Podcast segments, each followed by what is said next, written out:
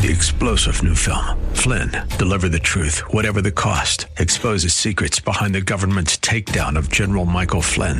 Flynn knew what the intel world had been up to. He ordered the first audit of the use of contractors. This set off alarm bells. He told the truth. He was the most dangerous person for Donald Trump to hire. They had to get rid of Flynn. Flynn, deliver the truth, whatever the cost. Available now. Watch it today. Go to salemnow.com. Salemnow.com. History has clearly shown that Christ is required to overcome the natural tendency of powerful forces to destroy God given rights, including the right to hear and speak His truth. Welcome to Biblical Citizen. Let's roll with your hosts, Brian and Kathleen Melanakis. Kathleen is an author and retired registered nurse, and her husband Brian is a former company president. Kathleen and Brian discuss current events from a biblical worldview, so we as believers can influence for good in our culture and in the public square. Here is Biblical Citizen. Let's roll. Hello, biblical citizens. Can you believe it's already election time again? And it's a presidential election, of course. Here in California, the March 5 primary is upon us. You should have already received your ballot. In fact, Kathleen and I have already voted. We're going to talk about that later about where when to vote. The hint is early. Today we're talking a hot legislative race for the 75th Assembly. That district covers much of each count, East County. The officially endorsed Republican candidate is Andrew Hayes. He is president of the Lakeside School Board, and he's district director for another uh, real hero of ours, Senator Brian Jones. Welcome, Andrew. Hey, thank you guys for having me this morning. So, Andrew, I think you've already, we've had you on before. I think you've already proved yourself to be a leader on the Lakeside School Board. But for the benefit of our listeners now, how long have you been serving in that capacity? And what are some of the things school board members like you do? Yeah, well, I've been serving uh, on the board for seven years. Um, and, you know, one of the things about a, a school board as a school board member is, you know, you're really. Um, in charge of the oversight of the district, right? So your your job is to make sure your you know the budget's balanced, that uh, you know kids have enough supplies to learn, that they're not being you know uh, indoctrinated with with you know some of the woke stuff that's coming from Sacramento, and you know our job is to push back on all of those things as much as possible. And uh, you know you have to have school board members that are willing to to stand in the breach. You know, and then things that that come up about you know for school board members are things related to crime. Like I've had to fight the placement of sex predators in our community, and uh, I've had uh, to fight tax increases. I've had to fight school closures, you know, uh, and all these things uh, because of COVID. And so, you know, when you look at all of this, school board members really do have a important role in in serving not just their community but the kids. And um, I think it's really important that you know we see that. And that's one of the reasons I'm running for assembly is I'm just tired of Sacramento uh, taking away local control from school districts and from rights from parents. Well, that's what we were going to ask you next is reasons for running for state assembly. You're on your way up a notch. Uh, you know, there's the state, the local. So this is the state assembly you're going to hopefully be in. So what are yep. some of the big issues that when you talk to people, what are the important issues that are on their minds? Uh, well, certainly uh, one of those uh, key issues is, is close to my heart, which is you know parents' rights. Uh, a lot of parents feel as they are uh, that Sacramento is is you know removing their rights and taking away their their ability to to direct the education of their children, and so that's why I've you know championed a, a parents' bill of rights to help ensure parents have access uh, and a say and a greater say in their children's education. So that's one really important issue. Another issue that I hear a lot about is crime. You know, I mean, we're seeing that, you know, when it's legal for somebody to go into a Walmart and calculate up to $950 worth of, uh, you know, uh, uh, merchandise and steal it, and there's no punishment. Uh, we also see, though, um, uh, sex predators being dumped all across uh, the rural parts of our county in San Diego, from you know Borrego Springs to to Fallbrook to to Campo, right? And and these things are just not not appropriate, and that's wrong. And those kind of practices need to stop. So I'm hearing all of these things about crime, and then of course cost of living and affordability. You know, we have rampant inflation created by the Bidenomics that we see uh, happening, but we also uh, see death by a thousand cuts, right? With taxes uh, and and um, you know local tax increases always coming uh, forward, whether that be you know city sales tax or school bonds right, which are property tax increases, or proposals to undermine Prop 13. So all of these things uh, are I hear from voters, and they're they're at the top of my mind. And my number one job is to help when I get to Sacramento is going to be to deliver uh, uh, results for my constituents. Excellent. Well, let's go through these a little bit. These top issues including parental notification. That's a big one with us, and we've been speaking out at our school board, our local uh, Escondido Union High School school board, because we've been dealing with that. And yes, parents need to have a parent's bill of rights. I mean, it should be just taken without without question because of the Bill of Rights, because of the Constitutional Bill of Rights. But here we have to have a, a, a, special parents' bill of rights, and you've done that. So tell us a little bit about it. What's in that, and has it been effective? Th- that's what you've done in Lakeside. Have you? Has it gone to other school districts? Tell us about it. Yeah. So. Yeah, absolutely. So the, the, the Parents' Bill of Rights that I've authored um, and proposed uh, is it, it has eight pillars to it, but I'll summarize them in a couple things in a couple ways. Um, one of them is uh, parent curriculum committees, right? So reestablishing or reinstating. Many school districts have curriculum committees, right? That that allow for there to be parental oversight of curriculum, parental input in curriculum. Uh, so that's that's one key component of this is, is really getting parental committees uh, reestablished, reengaged uh, on curriculum approval. So hmm. that's that's one. The second part, one of the one of the other second key points of this is uh, what what books kids are are checking out in libraries, right? What books uh, parents want their kids to read. Look, parents should be told if their kids are checking out books in the library and what books their kids are checking out in the library. And if the parents don't want them to check out that any of those books, they should be able to tell the district that we we don't like that book and we don't want our kid to check out that book. And I think that that's a really important component. Absolutely, and I don't think a lot of parents know that they even can have input into the textbooks or the library choices.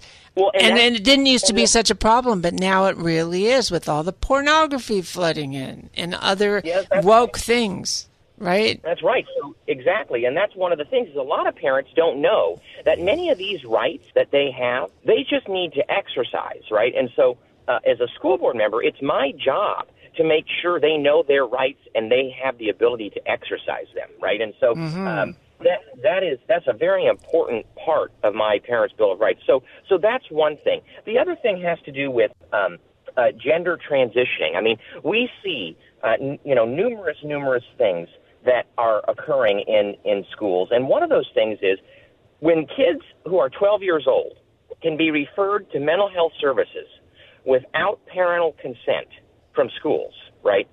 That's a huge problem. Yes. Because you can't, in, in, a school district, you know, in a school district, you can't give kids aspirin without waivers, right? So why are we saying that a kid could be referred to mental health services uh, and not be allowed to have the parent waive that? Like, why are we why are we not asking for those things? Why are we not saying that parents should have that right? Why are we not saying that parents should be notified? And and that's that's really an important part because to me, those kinds of laws are camel's noses under the tent, right? That allow yes. for these abilities for us to, to, you know, perhaps kids could go and get gender reassignment surgery, and then the parents not even told. This stuff is scary, and so um, yes, there are regulations. Is. There are regulations that are created by bureaucrats, not by school boards, because the boards pass board policy. But then what ends up happening is the bureaucrats take over the process and they create these crazy loopholes. And so what what I intend to do as as a board member is we're identifying those loopholes and we want to close those, right? So we actually last month at my board meeting had a great victory for parents. Uh, we as a board uh, unanimously voted to uh, suspend a regulation, administrative regulation that requires district staff to keep secret from parents when a kid wants to transition. And that that rule was suspended in my district. Great. These Well- are the practical. Andrew, And- that and that what we- alone, yeah, that's that's- that statement and that action alone by you, I think, is reason why every listener to this show, whether they live in your district or not, should support you. And I'm not unbiased on this, folks. Well, and they can use Yeah. this precedent in their own school district. That's right. To get it passed in their own school school district. and Andrew, in that Yes. regard, haven't you shown leadership? I think referring to a previous conversation we've had, haven't you shown leadership to other school districts around, maybe around the state, on uh, some Oh, yeah. of these parental rights issues? Absolutely. I mean, whether that was reopening schools in COVID, and we had a coalition of over 45 school board members from 25 different school districts, or whether it's been, uh, you know, through this Parents' Bill of Rights, where I've been building coalitions of board members to, to push back and, and build on these on these ideas of parents having access and being able to further direct their kids' education. So all of those things to me are really relevant and very important. And you know we have to make sure that we're fighting for kids and that and parents right? And and and I think that for me you know all of these all of these things matter. And and parents you know should know and and and and you know voters should know that Republicans and conservatives we can have wins we're not going to change the world in one day. Heck, we didn't get here in one day. But we can have incremental victories. And and we can have incremental victories on the issues that matter. And parents' rights is certainly one. I, I absolutely. I want to talk about uh, one or two pocketbook issues now that are also important. One of the things you highlight on your website is, and you've mentioned it, is preventing tax increases. It, like you said earlier, whether it's at the local level, whether it's at the state level, we're already, I believe, the highest taxed uh, state in the nation, and yet there's an inevitable push to tax more and more and more. What has been your role in the Lakeside School District? Have you had the opportunity to fight against tax increases there? I have absolutely had that. So when I, uh, you know, this state is death by a thousand cuts, as I had mentioned, and one of the the the things when I first got elected to the board, one of the first battles that I had was a tax battle, and uh, in fact, we had had a um, uh, one of the school district staff had approached me and said, Andrew, you know, our our buildings are crumbling and and we have asbestos in the pipes and you know blah blah blah, and I and I said and they said to me, well, you know, we really need a bond to go on the ballot. We really need to, you know, you know, and that's an increase in taxes, and it was a sixty-six million dollar bond. And so, as I evaluated their proposal, I noticed and recognized that 30% of this tax was going to go to consultants. 30%. Wow. And I, I was just, I was furious. And so I said, absolutely not. We're not doing this. We're not going back to the taxpayer for more money. Uh, we cannot do that. Lakeside folks are done with tax increases. They're tired of this death by a thousand cuts, and we need to push back. So I was the lone vote against this tax increase on my board, and uh, I was able to then go out and campaign and defeat it. oh, wow. And that is and that is how we won. We beat a sixty-six million dollar tax increase, and that was my first two years on the board. Very and, impressive. uh, Was that? and wait, did you defeat it at the ballot box? In other words, was that Yep. put on the ballot? Okay.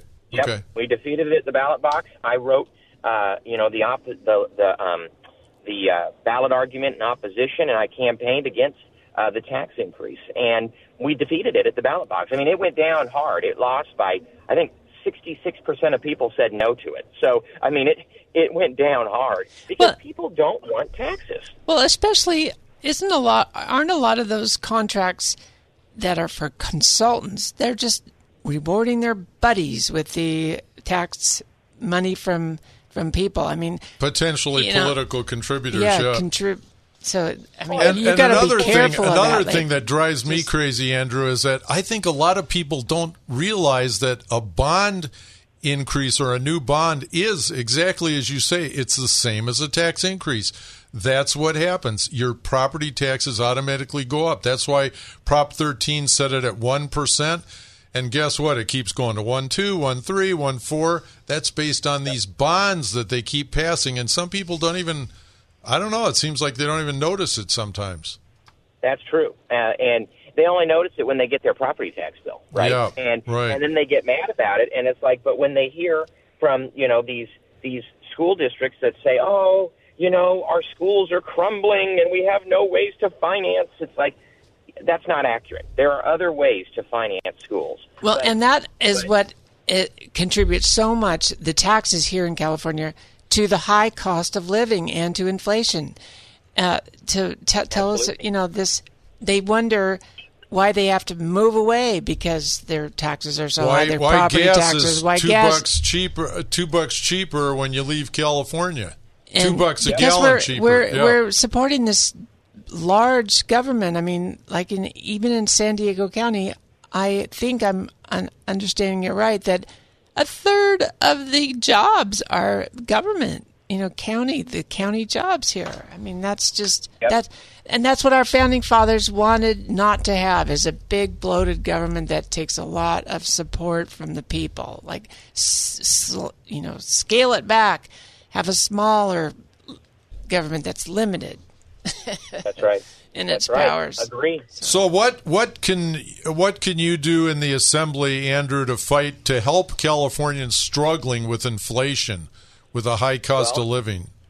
one of those things is you can create uh, good jobs, right? You can create jobs in your local community, right? And so, how do you do those things? Well, one of those ways is you start looking at ways to um, uh, build housing, right? You start looking at ways to uh, make it more affordable for people to live here, right? And be able to stay here and keep their money here. See, that's the thing. When people are able to stay and able to afford things, you can you the money gets reinserted back into the economy and it helps everybody right Yeah. and so you as, a state legislator you know you have the ability to look in your local community and find opportunities to create growth you know in in uh, east county san diego there are so many opportunities for manufacturing there are so many opportunities to create uh, pathways for apprenticeships for kids to get jobs uh, there are so many uh, opportunities to to build housing that's that's not. I don't like the term affordable housing. I like the term attainable housing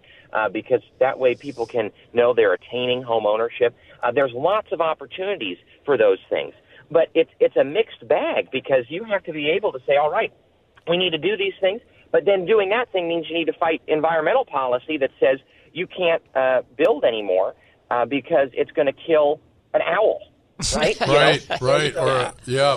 And so we have to be able to balance these needs. And truly, if you get people uh, uh, jobs that that are a- they're able to to keep, to earn a good uh, good wage, and be able to reinsert that money into the economy, that is great. And there could be numerous jobs like that. Like you know, uh, uh, in Lakeside, there's a PepsiCo that just opened up. Amazon wants to open up new facilities. Those are all good jobs that people can can do. Uh, and my district is a working class district, so you know there are people who want to work in construction. But the beauty of this for me is how can we encourage more kids to go out and get jobs that don't require four year degrees? And don't Excellent. require, Yep, we agree. Especially Yes, given the and the current apprentice- state, apprenticeship. giv- given the current state of colleges and universities. Yeah. Uh, I'm going to move on because we, I, I really want to give our listeners a chance to hear your views on all the major issues before we run out of time. And another one, again, that you've already touched on is crime. And I want to mention someone else that we've had on our show in the past is Congressman Kevin Kiley, formerly an assembly person up in Sacramento. And he's involved, we're getting uh, emails and so on. He's involved in a proposition to repeal Prop 47. That's the prop that basically legalized all shoplifting up to $950. Uh, You already made reference to this. Are you um, are you involved at all in this effort, or what, what can Californians do on this one? Absolutely. I'm actually, yes, I am involved on this effort. Actually, DA Summers Stephan uh, is helping with this effort uh, here in San Diego, and she's kind of spearheading it. So uh, I have been um, uh, uh, absolutely on board to help. In fact, uh, I'm getting some copies of the uh, the signatures to get this proposition qualified, and my campaign office and my office is going to help uh, push those out and and encourage people to sign uh, and get this uh, proposition uh, repealed. Look, you know, when I get to the legislature, I'll, I'd want to repeal this proposition, and I can introduce a bill to do that. But I think we need to do this as a one-two punch. We need to do it as let's get it on the ballot, and if it's done by the ballot, great. and then let's try to do it legislatively too uh, to repeal it because this is creating, uh, this is rewarding bad behavior. I mean, we know that, that, and that's what Sacramento wants to do with criminals is they reward bad behavior all the time. And yeah, they really I, do. I use this example when it comes to sex predators. There was a judge that that uh, was was talking about a sexually violent predator being placed in a local community, and the judge said that that these folks have a right to reoffend. What? I mean, yeah, I mean, it's it's Come on. They actually say that. nonsense. It comes out of their Marxist idea that they it's all, it's all society's fault and you got to even out the haves and the haves not, I guess. I mean, Wherever it otherwise comes from, it's crazy. Wherever it comes from, it's insanity, and it needs to be called out as insanity. Statements it like that, statements like that, should not be allowed to just say, "Oh, that's just perfectly normal to say something like that." I, I support sex predators. Oh, that's cool. A right to reoffend. I everyone mean, has a right to their opinion. come on. Yeah, except he's is- a judge. So. Wow. Um, That's outrageous. I want to. Uh, So- we have we have more we can talk about about issues, but I want to make sure we have a little bit of time to talk about your competitive race and a little bit of background. I'd say until recently, Andrew. Um, I would say you were close to a shoe in. By the way, this seat is to replace Marie Waldron, who's termed out. And so you've been preparing and working on this for quite a while. You raised a lot of money. Uh, we were one of the ones that you let know very early on that you were doing this. You've Yep. you have the official county Republican endorsement. You're in a conservative East County district, so you're the perfect uh, views for this district. And lots of ma- major political figures have endorsed you. So then seeming to me, I'm just speaking for me, seemingly out of the blue, Carl DeMaio, who we have supported on propositions, we've supported on certain propositions and things, but very late in the game, he announced his candidacy for the same seat. So I want to give you a little chance to, what's your view of what happened here and where does this stand? Yeah, I mean, I think uh, for me, I didn't have to move here to run. I was born and raised in the district. Carl has lived for however many years in Rancho Bernardo and probably still does live there. But the bottom line is that, you know, that's not in the district. He's not from the district. And I think this district wants someone who represents them and who will represent them uh, and who's from here. I think the other thing is that that's why I've been endorsed by so many people from the district. Uh, so many people in the district are supporting me uh, because I'm he- from here and I want to deliver and move the ball. Uh, you know, I can speculate as to why people want to do these things and want to run and all those things, but my view is is that I'm the best man for the job because I'm from the district and because I have fought and had and made and had deliverables for my constituents. You see, one of the things that's so important about a legislator is somebody who's committed to getting something accomplished for their constituents, not somebody who's going to pound their fist on the table and say they've done a lot. See, when you come to back to the district and you say, "Oh, you know, I've done this, I've done that," but all you did was just vote no on bad bills and you didn't work to make anything less worse for your constituents, why would they reelect you? mhm And I'm the I'm the guy who wants to push back, get things accomplished, and make things less worse for the people of my district and improve their quality of life. Not just use this as a way to promote myself. I want to make sure that I have deliverables for my constituents, and I think for me that's a very important thing, and that's why I think that. Um, uh, you know, the par- local Republican Party and all of these local leaders uh, are supporting me. I was surprised.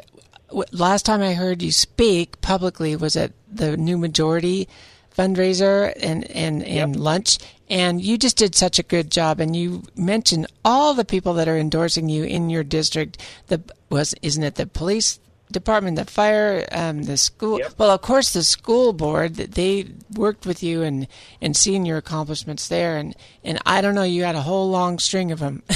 But what most impresses me is what Andrew already mentioned. It's not he's got big endorsements like Darrell Issa and so on, but I'm I'm more impressed by the local endorsements that he Yes. mentioned because that shows you're rooted in the community by people who know you up close and personal, so to speak. And I So- don't even know why it's legal to run for office in a district that you don't live in. Like, why is that even legal? Well, that's it, a shouldn't, uh, it shouldn't be. That's a whole different. Well, we've reached about the end of our show, Andrew. It's been great. What can listeners do? You want to refer them to a website or anything? What can listeners Yeah. do to help you in your campaign? Absolutely. Well, there's two, two, there's three big things. One is go to my website, sign up for updates. My website is electandrewhayes.com. Uh, the second thing is, you know, get a yard sign, uh, put it in your yard. And the third thing is, uh, you know, volunteer, word of mouth, all those things. We have volunteer days, we have phone banking, we have uh, mail stuffing, we have walking, um, and and then of course just share with your friends that that you know um, I'm a conservative uh, a believer, and I want uh, I want to change uh, things in Sacramento, and I want to make sure that we can have a better California because I'm not leaving, I'm not moving, and I'm going to stay and fight. Good, and we're not either. And we just really endorse you, Andrew. We're behind you. We tell our listeners get out there and get involved and support Andrew Hayes for, for state assembly. We whether need you him. live whether you live in the district Yeah. or not, this helps all of us in the county. We need That's him right. in the legislature, and he's an accomplished and experienced guy already. So, uh, to bless your neighbor, do all that and vote. We need you to vote. Go to san diego vote.com, sdvote.com. Go and you can confirm that it's been recorded, so you can. Yes, you can right track your now. vote. That's a good idea. It's time to start voting early and tracking it. You can go to biblicalvoter.com for some of the things you don't know as well. And so, biblical citizens, let's roll. Till next week. Join us next Saturday at noon for Biblical Citizen. Let's roll. Your hosts, Brian and Kathleen Melanakis, seek to educate and activate Christians at a grassroots level, helping them to live out their responsibility to influence civic affairs for good. Next week, we will cover another major news happening from the view of the biblical citizen. Three star general Michael J. Flynn, head of the Pentagon Intelligence Agency, knew all the government's dirty secrets. He was one of the most respected generals in the military. Flynn knew what the intel world had been up to. He understood its funding. He ordered the first audit of the use of contractors. This set off alarm bells. The explosive new documentary, Flynn, Deliver the Truth, Whatever the Cost, and covers the facts behind this scandal. Flynn told the truth. He was the most dangerous person for Donald Trump to hire. I find out the worst enemy that I'm going to face in my life is right here in America. They took my assessment and they wanted me to change it. And I was like, I'm not changing it. They had to get rid of Flynn. With in depth interviews, archival footage, and never before seen personal records of the man behind the headlines. I just felt like I was drowning. Flynn, Deliver the Truth, Whatever the Cost. Available now. Watch it today. Go to salemnow.com. Salemnow.com.